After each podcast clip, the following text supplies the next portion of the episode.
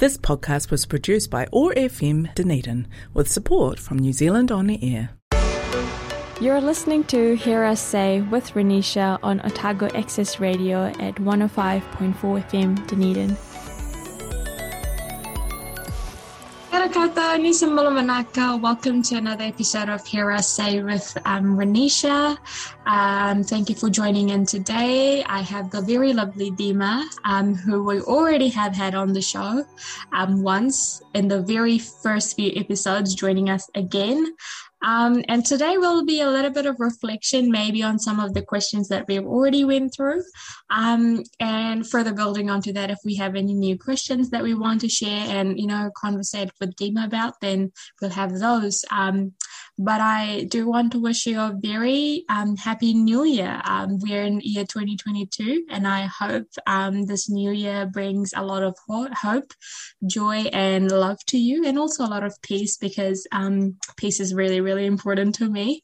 Um, so, without further ado, we will um, let Dima introduce herself. Kia ora. Hi, Ranisha. Thank you for the intro. Uh, this is Dima, and I think everyone heard me before, or maybe you didn't, but I am. my name is Dima Al Sheikh, and I live in Dunedin at the moment. I'm from Iraq and a refugee from Syria. I am my parents live in Auckland, so I have multiple homes. and I, I'm studying dentistry at the moment in the University of Otago. Yeah, yeah, I think that's a really little bit about of what you have said. Like you're so more than that, and you know, you only see that once Dima is on the street walking with you. Um, and I, I assure you, you'll be laughing the whole way. That's how Dima is, and Thank how you. personality goes. Um, so we'll we'll have a couple more conversation, but I really want to jump into um a couple of questions. So I remember last time we briefly talked about the media and the perception of media towards certain, you know, um ethnic backgrounds that has and creates um, mm-hmm. negative notations. I mm-hmm. remember that conversation quite clearly because it was very humbling for me to learn from you. Um, so mm-hmm. we may revisit that, we may not. Um, but I have uh, the first question from personal level, which is about mapping opinions. Um, yeah. How do you describe your values and beliefs, Dima? How do I describe my values and beliefs? I think values and beliefs are for me are based on my religion and my culture and i think this is where most of the values in general come from um, we studied a little bit about values this year and i was so surprised how much in common it was with everyone else um, it's just all most of the people their values come from religion and culture mm. and it's surprising me if you don't have any religion most of the time it's based on your morals um, or on your culture so values are really important and i think to me value one of my biggest values is family yeah. and i think this is also coming from a religion background and a culture uh, background my oh i'm, I'm middle eastern so most of the um, families that we do, I think it's very similar to what Maoris have in in in their society or the society in general in New Zealand is that it's based on collective, it's not based on individuals. Yeah. Um, you know, usually Pakeha have it as individuals and that can be a little bit can have advantage and disadvantage, but I I prefer the collective kind of family oriented um societies and this is one of the values that i have mm. and i you know respect the other values that i care about is my friends and my community mm. i really care about the people around me and i want to always show my community that they have people or they have others to rely on or to you know think about if they have any problems or if they have any issues. I, I realized in New Zealand, if you have any problems, usually you keep it to yourself. You don't tell yeah. your neighbors and you don't tell your other yeah. fan, But I really think by sharing your experiences with others, it would just be much more easier life for you. Um, mm-hmm. for example, if you have a, a health problem and your neighbor is a doctor, you just go to them instead of lining up in the hospital for years. I'm not saying um, that Don't you shouldn't you shouldn't go to the hospital. But I'm just saying it makes like your life so much easier when you know people around you and yeah. when you are involved in the community. Yeah, yeah, yeah. yeah. Wow, I think. You have anything think, to to share about your values? I think again, with similarly quite like that's um, i think a lot of ethnic communities have those values and beliefs quite in the first few things that they think about when they talk. Um, for me again you know my family is my first and my biggest priority. Um, mm-hmm. and then after my family comes my education. Um, and for a lot of people it will, be, it will be the other way around. But i've realized that if something was to go down um, my first priority will be family then my education. Um, and again, you know, that notation of putting your family, your community before sort of like yourself, uh, which isn't necessarily a bad thing. A lot of the time it's, you know, it's looked in a very bad notation that you're, you're not, you know, looking after yourself. I'm pretty sure that I'm looking after myself and any of my family members would do the same for me if this was to happen. So for me, family is first, and then it's my education, and then it's my um, you know friend groups. Um, I really, really adore them, um, and then of course, like you said, my community follows by really, really closely. A lot of what I do and why I do is based on these four circles that I have. Um, you know, so for me, again, my values lay very, very tightly entwined with all of these subgroups that I'm associated with. Um, when it comes to my belief system, I think most of it is guided by my religion. Um, I always like to say that Hinduism is not necessarily, you know, not necessarily a religion. It's a way of living. It's a way of being. Um, and you know, you get up every day and you follow a you follow a routine and you realize that's what the, scriptures in the books were talking about. So you coordinate and you sort of like go through your day to day life very closely with when it comes to Hinduism for me personally. Um, but with, with saying that, you know, my belief system also teaches me of opening up and learning from other people, um, other people's religion, other people's belief system. So that's a very integral part of my culture and my religion. So I hold that value in my belief system quite close is um, that openness um, to learn and get myself educated from other people, whatever they have to offer on the table. So um, these are a couple of things that you know guide my values and belief, and I and I feel like if this conversation was with the mainstream population, the conversation would start off um, what they're passionate about rather than, um, you know, and I think to some point I am quite passionate about my family. But when I think of passion and when I think of family, they don't necessarily, you know, intertwine with each other. Yeah. Yeah. Um, so my next question, I think, that comes with values and belief is what what are your passion? What are you passionate about? Oh, I am passionate about everything. Honestly, I'm I'm passionate about anything that comes new to my life. I love trying new things, and mm. I think that's why I didn't have any specific idea when I started like looking for career pathways in university. I was so confused because I was like, they're like, "What do you like?" like everything. So it was so bad um, that I like want to do everything, but at the same time, you get to choose one thing. Mm-hmm. And um, at the same time, I realized that passion can be anything that you put your effort into. Mm-hmm. Um, and unless unless you hate it, for example, I'm, I'm saying most people hate math, and you try to study that. That's not good. But I used to love every subject in my school um, yeah. except physics. And I was like, I'll do everything except physics. and I think that was a good decision is that I started doing something related to science, but not physics so, so much. Um, I like yeah. bringing in not physics every single end of your sentence, which is which is quite interesting. Because I was, I was, I didn't like it at all. Um, in high school back home or here. So. I just never, it wasn't my cup of tea. And. I, I think people who like physics are weird. It's just my personal opinion. If you if you like physics, I can't be friends with you. It's just my rule of life. So, um, so that's what's my one of my passion is, is as as I said is I love trying new things. Yeah. And every day would be a new thing. Like I told you before, I think I've tr- I'm trying skateboard this year, mm. and it's been going so good. and I'm just like, this is my thing. Yeah. But I know in in a couple of months I'll be like, mm, maybe something new. And I know last year I tried. I don't remember. I was it was tennis. I think. Mm-hmm. I'm trying tennis as well this year. So I've been doing a lot of stuff this year just to try them out. Also, biking around Dunedin is so yeah. nice. Um, yeah, just this is my passion at the moment. And also, so far, I'm cooking a lot and it's nice. Emma, you're cooking. I know. So I'm cooking for my flatmates because if I let them cook, they would just cook something really, really spicy. Um. They are Omanis and they come from a very like like usually their community they cook really spicy food and yeah. I cannot eat it. So I just decided to cook for them and I never put any spicy. So I let them let them live my way.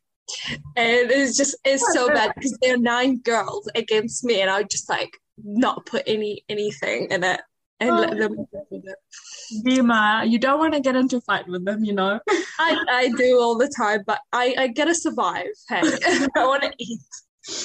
How about you? What's your passion? I feel like my answer was very generic, but I'm pretty sure I can come up with something specific.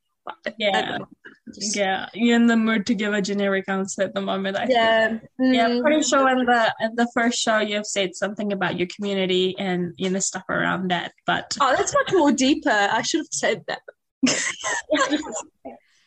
holiday season. I don't expect you to be deep in your thoughts. I expect you to be having fun. And if your answer is generic, I think biking, skating, you know. Um, what else did you say? I forgot. Biking, skating, cooking, and and tennis. Yeah, yeah, yeah. These are these are fun stuff to be passionate about. I'm not passionate about. Uh, I'm not passionate about them. I'm just passionate about new trying them. Yeah. Um. Yeah. Yeah. Okay, boss. What What about you? What is you, What are you passionate about? I you think, generic. Um, I think I'm gonna I'm gonna sort of like analyze the concept of passion at the moment. I think I'm quite low on passion at the moment. I am more looking to just you know holiday season, um, and while I share that passion towards um, women empowerment, um, intersectional women empowerment, I share that vision of um, you know a better Fijian Indian community in terms of them getting recognized.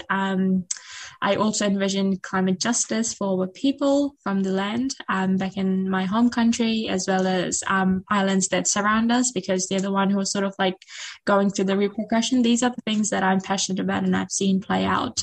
I think, but on a on a very societal or like just on a very generic level, I'm passionate about anything um, that I know can be improved that I know can be worked on and I have the capacity to provide that. So, you know, be at home, if I can fix a light bulb, um, I'm passionate about that. I'll get up and fix it and mm. feel good about myself. Um, if there's something that needs to be done with the car, I'm happy to do that. And I think I developed that interest. So um, during holidays, I get to sort of um, explore my interest um, that is not necessarily heavily, you know, work related or advocacy related, but really day to day life things that you sometimes don't think about. Like, I really like reorganizing, you know, our homes. Um, so reorganizing the structure for how it looks i'm quite it interests me so i would say that what my passion will be during the holiday season but nice. non-holiday season my room would pretty pretty much look like a rubbish bin you should you should come over sometimes in the holiday to my new flat Oh, true, true, true, true. I'm not saying you should organize it. I'm just saying you should just come over for tea. You know I'm not going to sit around. You know I will realize it. Yeah. Um, yeah. But I, I get what you mean. Is on a personal level, as I said, it's, it's, good to try things out in, in, in everyday life. Yeah. Um, on a community level, I forgot to pay, like to say that I'm really passionate about women's right and yeah. um, you know, the anything related to, to um, women women's right and i think as you said advocacy can get a bit tricky uh, because I remember this year I started, you know, advocating about human rights and just in general like women's right mm-hmm. and it just gets you sometimes a lot that you are educating people about things that they should know already. Yeah. uh, and you just find yourself that you are being a tutor an unpaid tutor in online. Um, and people just ask you what about this? And what about this? And about this? And you're like i, I don't know. Just google it. Yeah. and I, I remember telling you this about this last last session when we talked about advocating and educating people. It's not because just because you are passionate about something doesn't mean that you have to be a tutor about it. It's just uh, it gets me sometimes. That's why i stopped doing advocacy online because i was like i'll do it in my, my everyday life. I'll try challenge every thought um, that comes into people's like in, in people's you know when they say something i Yeah. keep asking why why do you think this why do you and sometimes it, it gets annoying if you don't know the person but Mm. most of my friends love it and they're like please challenge us like every time we say something and you think it's not right or you think you know better just or like not know better but you know a different idea uh, just let us know and i love it i love having these conversations um, and I, I see more changes when I do these conversations than posting it online. I know posting it online will reach more views and more people will see it and talk, think about it. But I am one of the people who see other people's stories or other people's posts and I just scroll because I don't want to see that. So Mhm. usually in real life um, it's better to have this conversation than online. I'm, I'm, I'm realizing that um, social media can be um, sometimes it can be useless and and, and i mean that people are already tired of social media so far. They just you hear people saying i'm taking a break from social media. Social media is supposed to be a fun thing and people are just taking a break from it. And i think because of like they listening to so much serious stuff or they're making it their own tv or they're Mm. listening to their own news they, they're just like it's not fun anymore Yeah. uh, yeah i think that's one of the passion that i have is women's yeah Yeah, yeah, and I and I really like how how you sort of um talked about the things you're passionate about and also the median of how you used to and how do you like sort of um, Mm, advocate mm. about it from now.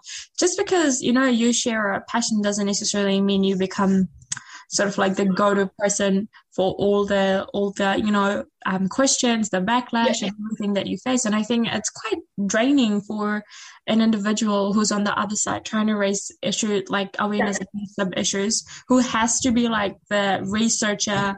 Um, and the corrector and the um, you know Mhm. the um, I guess sometimes if there's two people arguing on your comment Yeah. section have to be the middle ground. Like you you are simply just trying to put your opinion out there but people have so much opinion regarding it which is fine. But at the end of the day it does drain your energy out. Um, yeah. so yeah and and you're so right. I hear it a lot of the time that a lot of like um well-known people in the community like community leaders they go like when festive season hits they're like i'm taking a break from social media. Or out of nowhere you know during the midday their account would their account would just totally be gone.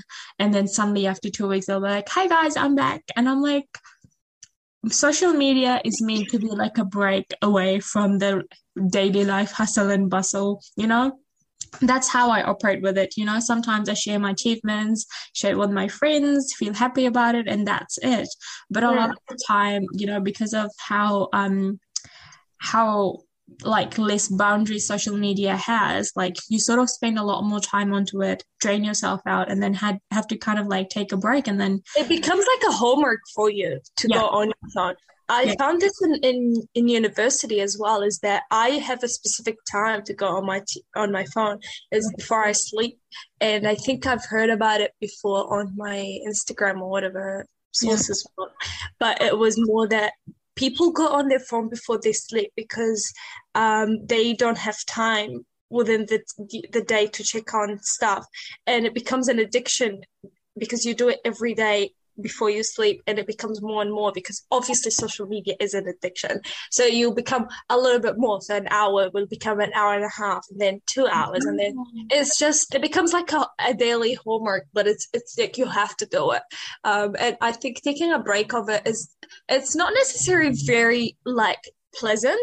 I, I still use my social media just for fun.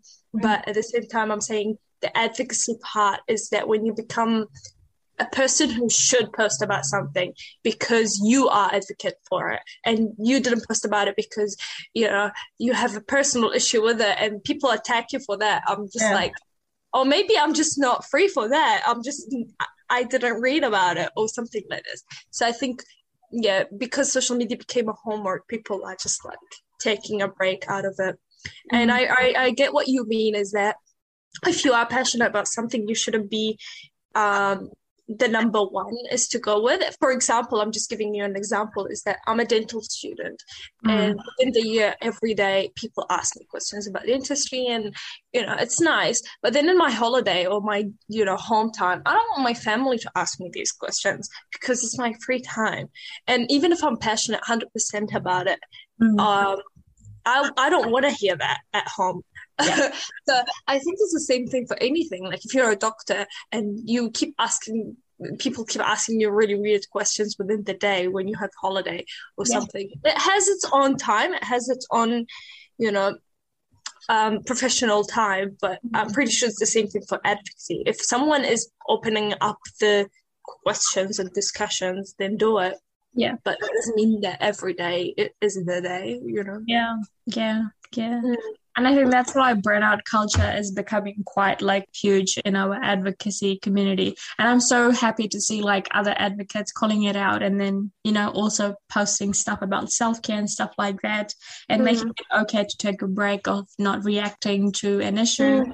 Um, mm. So, yeah, really, really under appreciate like how the understanding is increasing over day. But that doesn't yeah. mean, you know, that if someone gets attacked, it's gonna like lessen the lessen the sort of like the degree of um, you know, um, I guess attack that they feel. Um, I think it's still there. So just being a little bit cautious of what do you say, how you say, and who do you say to. It's it's it's like those basic fundamental things that you need to think of before you you know start to say something yeah. again to someone so yeah that's you know i i also watched a documentary it was on netflix and it yeah. says people are much meaner online than yeah. in real life and it was so cool because they did an experience and they made someone sing on on a phone or something like this and they hear the so for example it would be um you would be like a panel of people and they hear the same voice and mm. they get to comment on it yeah. anonymously.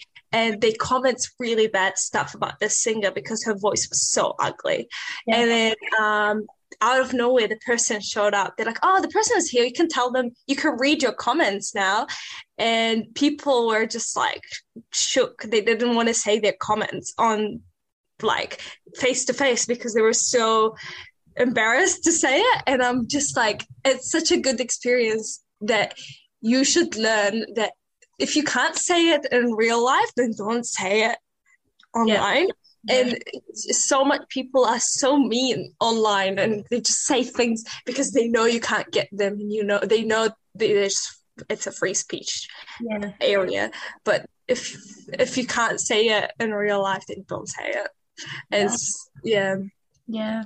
Yeah, and I think uh, we've talked about this in the first one that you know, for personally, you're so right. Like, if you can't say something on someone's face, don't say it behind their back. Like, what's what's mm. what's what's kind of like what's your issue? Like, relax, mm. dude, relax, girl. it's not the end of the world. Um, yeah. you know, your comment could have been said in a much more nicer way and could have been much more productive.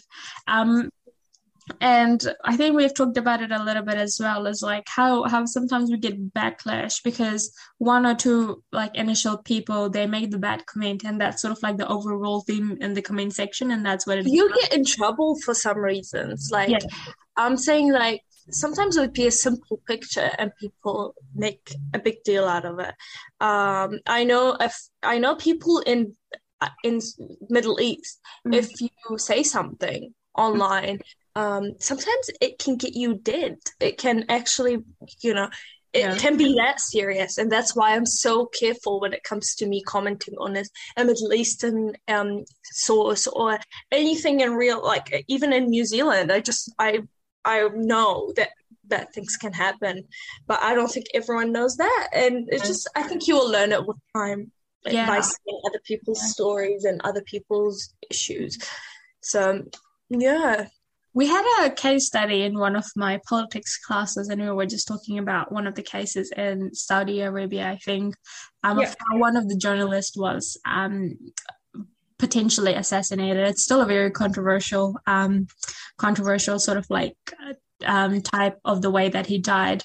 But it was just because a lot of people thought it was because um, he was making few comments um, on social media online regarding like one of the, I guess, the royal families. And, you know, that was sort of like the biggest reason either one of their followers got mad or, or was one from the royal families i'm not sure um, but it was quite interesting to see and you know people get into real trouble if you come from countries and spaces where civilization is there but you know the the type or the way that the country rules is quite different to new zealand and you do get into mm.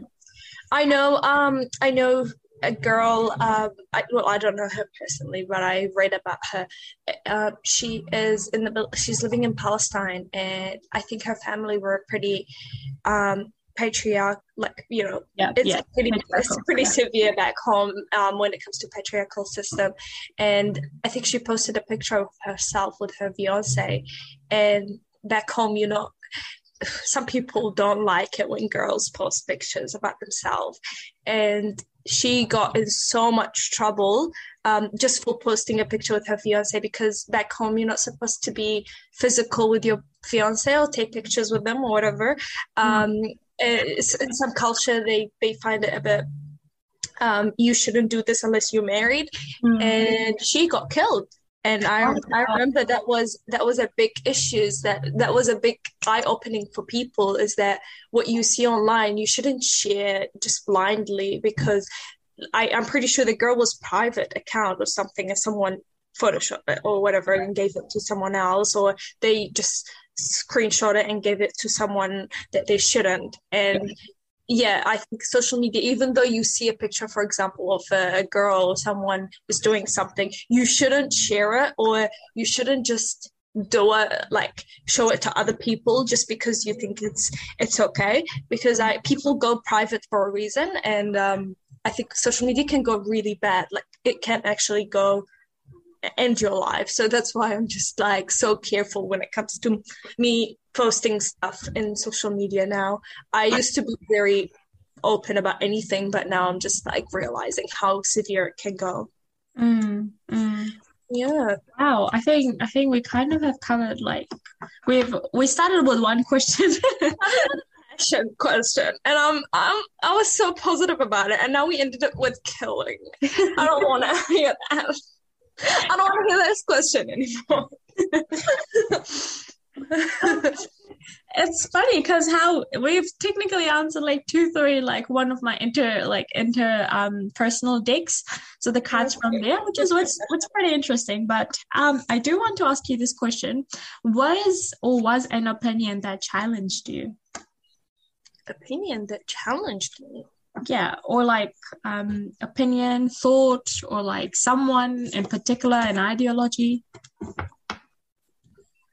uh, I actually don't. I can't think of something at the mm-hmm. moment. Yeah, yeah. Um, but maybe, uh, maybe I'll share something personal. Um, well, me and my friend, my flatmates, who, I, as I've told you, been having so much discussions, and just just for fun. And so far, they we we we talked about the ways of even though we're all single girls in uni, we just talked about parenting. Yeah. For some reason, like ways of parenting. Yeah. And I have a different idea of parenting um, that I talked about. It's called gentle parenting. And I, I've been like studying about it just a little bit.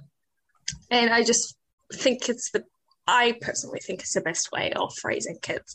And my friends were like 100% against that. And I was like, Yes, it?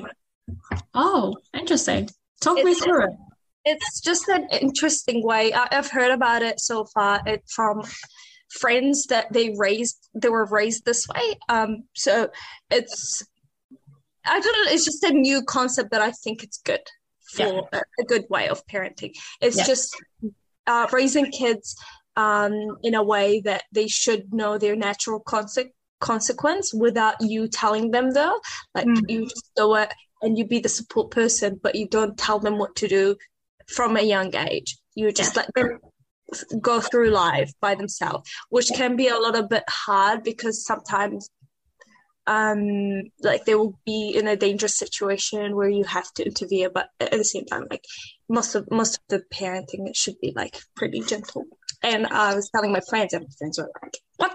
No, that's a westernized um, ways of of parenting." And I'm pretty sure Western people don't don't necessarily follow that. don't follow that. Most of Western countries have author like authority kind of parenting. It's it's pretty similar to what I was raised as well. Yeah. Um, but it's not that severe. I think I think it's pretty different the west the west and the east kind of ways of parenting, but they they share kind of similar grounds. Yeah. And yeah, and uh, it was one of the challenges is that I had to um, convince my friend that this is the way of living, that this is how she should raise her kids, and I was like, you being I was like, you're being, you, your your kids will not be happy with you. They will hate you. And it's, it's so funny because we all like single girls living at home. And she was like, how do you know? How do you know that my kids will hate me? And it was just a challenge for me to convince her to go the way that I think the parenting should be. Yeah. But this is a, this is a challenge of the week that was we yeah. were having this discussion for weeks now. Yeah. So I think this is when you say challenge, that was the first thing that came in mind. But how about you? I feel like it, should be a deeper answer, but no, I think this is call a deep answer. Every answer is like correct because it's yours. Um, I think it's a challenge when you know that people do things differently, and you just have to accept it. Yeah, I hate it. It's funny how different people's like headspace works you know, compared to yours. Yeah, um, and you and think then, you're in a group in a group of friends that you should be in a similar kind of thought, but it's not. It's not like this. And yeah. It's just a challenge for me now to accept that other people live differently, and that you just have to accept it. Yeah, so it's it's just a way of living. Yeah. I think it's it's interesting. Um, and kudos to you for having conversation like this. I heard that this is like a weekly theme that you guys have this discussion about different stuff in your flat. Um, oh no, I just oh. I just initiate a discussion out of nowhere, and they love it.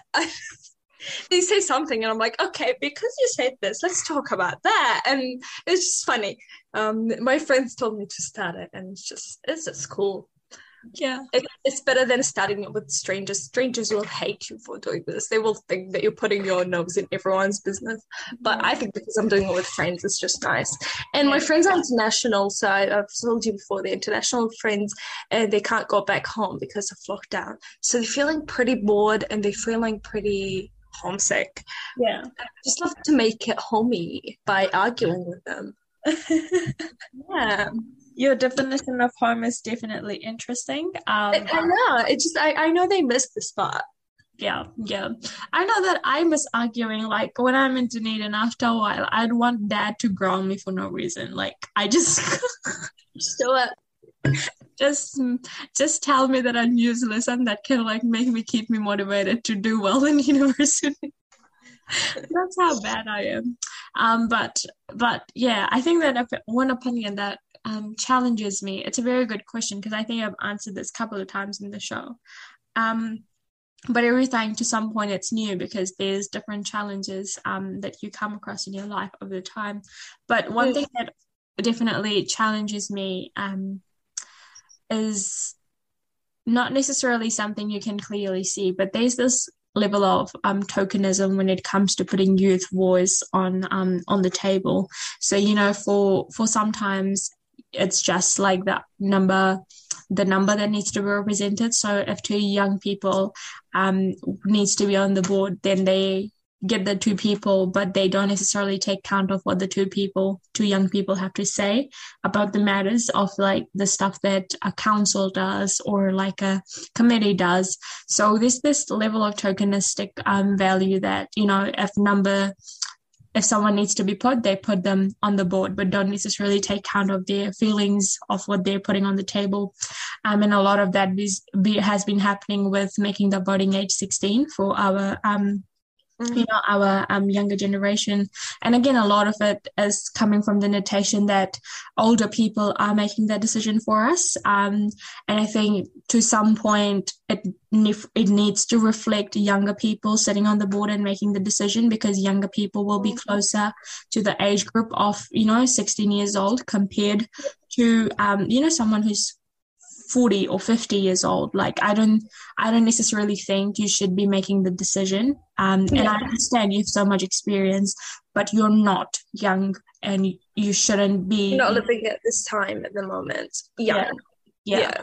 yeah. I know a lot of a lot of um, old people say, "When I was in your age, I wouldn't do that." I'm like, "But you live in a different yeah, time. yeah, yeah, yeah, in a different era." So yeah. I think this is what um back we, we have the same conversation back home is that um, sometimes you see older generation like your grandparents or you know whatever they they tell your parents off mm. for do like for letting you do something like i remember I, I heard like one of my friends grandfather told her dad um is that when I was in your age, I wouldn't let my kid go on something like on TV for ages or something like this. Mm. And she's like, but like social media is a part of my kid's life now. It's it's it's a part of learning. It's education. Their school is online, so you can't really compare. And I don't think grandparents understand what social media is, and they don't. Under, they just hear hear is, is it's bad. Um, mm. You shouldn't do it, and they hear it as like TV's bad. You shouldn't do it. So I think yeah, as you said, like you, sh- older people shouldn't make all the decisions for younger people. That's just my opinion, but yeah, I think it's a it's a cool idea what you said. Yeah. Um, and yeah, so you know, like I was saying, that's one thing that has always challenged me. Uh, but like for me, that challenge is very sensitive because I do appreciate and respect what all generation yeah. Yeah yeah I, I do i know i know that without them we wouldn't be here. Um i think without the their experiences and their wisdom we mm-hmm. wouldn't be able to survive. Yeah. but i think it's also it can it's it's a gray area. That's kind yeah. of like yeah a gray area that always challenges me is like where do you draw the line? Where do you say that you shouldn't be speaking for? But at the same time saying i definitely open your opinion, like appreciate your opinion because that sort of helps us navigate our way around that space. Mm-hmm. Um, you know, because at the end of the day like councils are not easy to understand you know with yeah. the multi-ethnic council that i'm part of. It took me yeah. a while. It took the president to like sort of like have a one-to-one session with me to guide me around like how things yeah. how the constitution and stuff like that work. Um so i couldn't have done it without like our like middle age and older generation peeps but that doesn't mean that i don't have important things to say on about like different portfolios that we have. Um and how we can make it better. Um so, like where and how to draw the boundary, especially with this voting age, lowering the voting age to 16 has been like a very interesting conversation. And see the people behind this has also been quite interesting because it's mostly mm-hmm.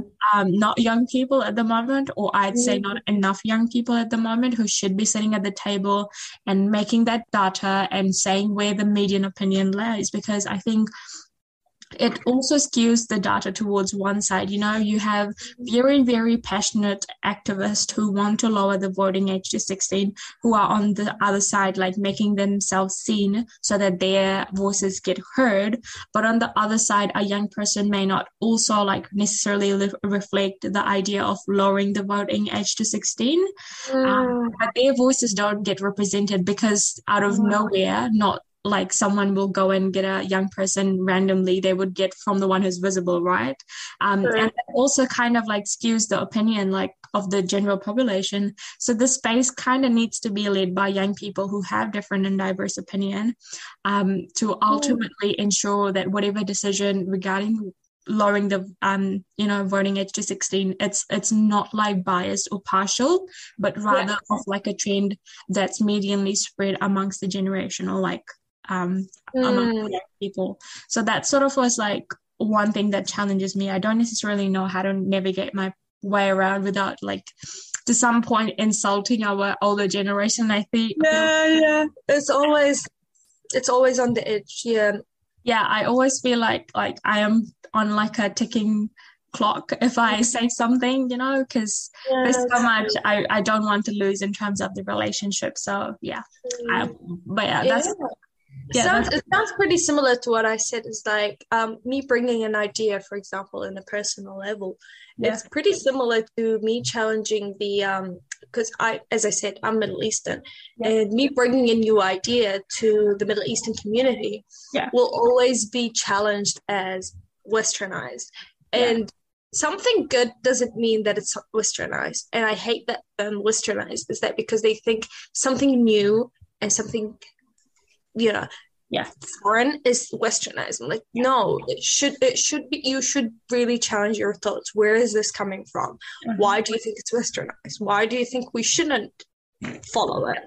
Um yeah there's just so many things that i say in in general. It's not necessarily westernized. It's just the way it should work mm-hmm. to for my opinion. And uh, um and usually people who follow the um who are Muslims, they should follow this and they know, but because they were I they were like colonized by Western countries back home. You're right.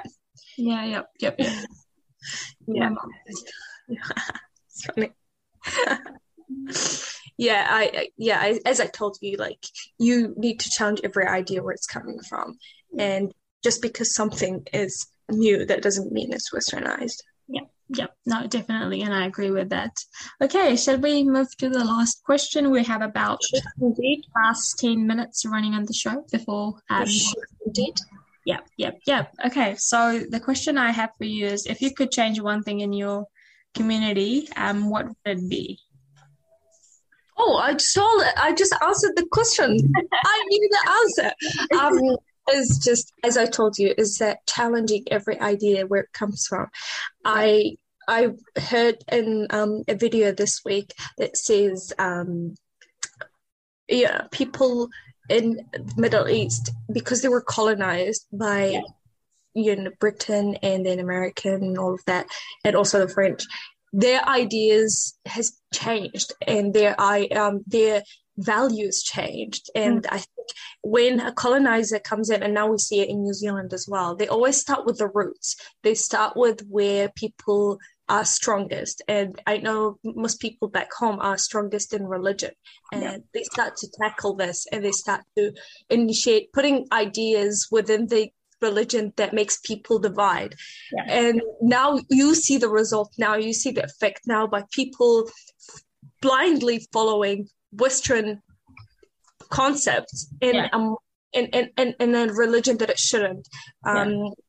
For example, like I see lots of um, Muslims back home, they follow more westernized idea than people in New Zealand because people in New Zealand or Muslims in New Zealand yeah. understand the true religion. They they study the true religion without the effect of colonization because yeah. they weren't brought in in a, in a, in a society that was you know colonized. Yeah and it was so cool. It was so eye opening that video because I now understand why people who live in New Zealand are much, the Muslim in New Zealand are much more knowledgeable. Is the people I met so far more yeah. knowledgeable about the religion than the the people back home. Even though we are a Muslim country, that doesn't mean that we are a representative of Islam. And I think that's what you see as well in media is that people putting Afghanistan and putting people uh, Saudi Arabia as a representation of Islam, and it shouldn't. I I honestly, I personally think people who are here who are Muslim they are representing Islam much more better than many people and leaders in back home because leaders back home are put by colonized system. Yeah. And it's, it's, it's so interesting and eye opening at the moment is that I, I always I always thought that back home is how we should live as Muslims, but now I realize how colonized it is. you know, like because uh, for example i read something about my religion and then i say wow that's pretty why we don't follow this back home and my yeah. parents will be like colonization and it just makes the answer i thought always that was because that's what my parents knew like um, is just an answer that they say to us. But now, mm-hmm. growing up and learning about colonization, especially New Zealand colonization, mm-hmm. is that makes me so knowledgeable about my history. Is that colonization can actually still have effects after ages and ages and ages. You can still the effect, see the effect, even though maybe it's not stated now that New Zealand is colonized, but mm. it, it, it, still had the effects. Yeah, yeah, yeah. And um, to some point, I think that's reflected with like the the study that I'm doing. You know, at university, a lot of it's like looking at public policies. A lot of it's looking at government structures. And New Zealand is still pretty much colonized when it comes to oh, government oh, structures. Yeah, you look at the hierarchy system. You know, the majority vote system. Minorities don't have necessarily a space there. You know, a lot of it would come with lobbying and activism. Um, so like I and I think I had this conversation with Sarah, um, and she was on the show like not a while ago. Um, she was a med student in India, and she mentioned that while the concept of post colonization is becoming more like popular among you know us saying that colonization has already happened now we're living with the repercussions of it you know mm. i think mm. at some point colonization still exists within our systems um, and it's still pretty much real because if it wasn't if we were living in post colonization our communities, our marginalized communities wouldn't have these bias, wouldn't have, mm. you know, certain um, certain hiccups in the system where they're not well represented you know? So I, I, mm-hmm. I feel like i did quite a bit of reflection after sarah's um and i think she was right. Like some of our systems are still very much colonized. You know if you look at the mm. majority vote system in the parliament majority vote wins. What if the minority communities are voting for different parties? What about their voices? Mm. yeah, yeah, true Yeah, a lot of the leg- legislation that gets passed, like they have a rate, like if mm-hmm. this bill is going to go into the parliament, it needs to have certain amount of vote, um, votes, you know. And if you if you know that 50% or something around that number is what the ethnic communities and the diverse communities make up of New Zealand's population. So that means even if we all come together collectively and vote together, we still mm. won't make the majority vote to get a bill passed. Yeah, yeah. It's so interesting and yeah. so fascinating at the same time. Yeah. So again, you know, and that is why we and like we put so much emphasis on bringing Maori, um, you know, Maori kaupapa into this space, like bringing Maori frameworks into this yeah. space, because those are holistic and they cater for like individual stories, individual, you know, stuff like community stuff, not necessarily mm. like a whole society, but mm. like how how do you bring a person's individual's well-being and combine it with the family and the community that they have, and how do yeah. you support that? So that is why I think a lot of people relate to um, Kaupapa Maori and the work that they are doing, um, and that is why we sort of like as Tangata Tiriti. I think that's as, as, as, as ethnic people living yeah. in New Zealand, immigrant I see myself all the time lining with Maoris all the time because I, I we share similar history, even though their history is pretty recent. Yeah. My history is pretty old. I I I get it. We we have the similar ideas, and I I even if if the idea that they're sharing is wrong, I'm like it's valid. I like it. Say yeah. it. Yeah. Um, it's yeah. It's good to empower um, yeah. the people of the land and yeah, I think it's our obligation. It's part of the treaty. Um, and it's part of the treaty too. Yeah. If we, if we, look at the treaty articles, the three oh, Tiriti o Waitangi, not the Treaty o Waitangi, because that's two different translations yeah. there, and that again yeah. highlights the colonization. yeah, I've studied that, and I was I didn't even know because um, to be honest, I will share this um here because when we first came to New Zealand as refugees in the refugee um camp, they didn't teach us that there was two part of the the treaty. They just said the treaty of Waitangi. And I remember I was like, oh, okay, interesting. I, I didn't even know English at the time. Even if they taught us both of them, I wouldn't know. But I remember that. So I was like, oh, interesting. And then I went through it and digged through it. And it was like, interesting to know. Um, even in, in uni now, we study about it. But at the time, as a person who has no idea about the country or anything, they yeah. didn't tell us it's a colonized state. By the way, they didn't tell us anything. They, I remember they said, I was like, "What language?" I remember that was that the first question we asked before we arrived to New Zealand. I asked, "What language do the people of the like the, the country speak?" they're like English, and I was like, oh, interesting. And they're like, oh, there's sign language and other like minor. You don't have to worry about it. And I was like, okay. And then I came to New Zealand. I was like, wow, Maori is the second. No, it's the first language in English. It's um now I I try my best to learn. Even like the Maori week, I was in the dental school trying to learn about just words that you can say to Maori patients, and you can you know use it in everyday yeah, yeah. If you if you see Maori patients or any anyone, and yeah, and, yeah, yeah.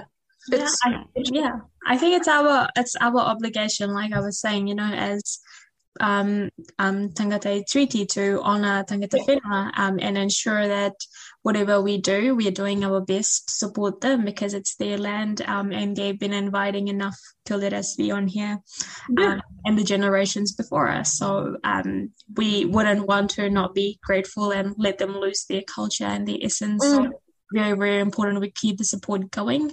And I think that would also sum up what I would want to change in the community, in my community, is the understanding of Te Reo, Te Reo Māori, um, and how some of our people, um, you know, don't necessarily um, put Māori along the positive sides of their um, opinions. You know, a lot of it comes with gang violence, um, you know, mm. How do we remove that from our community? This is, this is racism. This is yeah yeah i we we learned about it as well and it's yeah. so interesting i didn't even know there was types of racism and uh, one of them is the internalized one and it's it's, it's the one that it's so sad is that the Maori themselves start believing that they are bad and they just yeah. Not not doing well and it's just part of the systems that make them believe that they it's so bad it's i think media is also a big part of it as well and I, yeah, yeah. I think media has always been a part um and wherever they get the cloud they will go um so yeah no, and that's why you know my media is quite selective in terms of what and who I listen. A lot of it would be going and doing my own research before I trust anything. So yeah, that's me doing my bit. Um, but that's the end of our show. Um, oh. we have went over time a little bit. Um, but thank you so much, Dima, for joining in today. It's always quite reflective and very connective to talk to you because I think we share a lot of stuff. Um, while we both very different, come from very different backgrounds, we share quite a few sentiments. Um, and it's always like humbling and also reflective to have you on board and thank you so much for that. Thank um, you, really appreciate it. Um, and I'm actually glad to start my day with these conversations. Now I, I have a goal for the day. Thank you. I am happy to provide you with that. But thank you so much for being here. Um, just to close off, team, thank you so much for tuning in and having a listen to our um, conversation regarding some topics. We didn't really stick by the, um, you know, the mosaic cards today. It was just open and flowing conversation, which I really, really enjoyed. Um, but I do wish you a very, very happy new year. And I hope that this new year brings a lot of love, joy, happiness, and peace to you, like I've said already. Um, and if there's anything, um, get connected to your community. Um, stay safe, have fun, um, relax and rejuvenate before you're back into another year of running around like a headless chicken, like I will be. um, but have fun, stay safe, and till we meet next time. Ka kite. You were listening to Hear Us Say with Ranisha at Otago Access Radio at 105.4 FM Dunedin.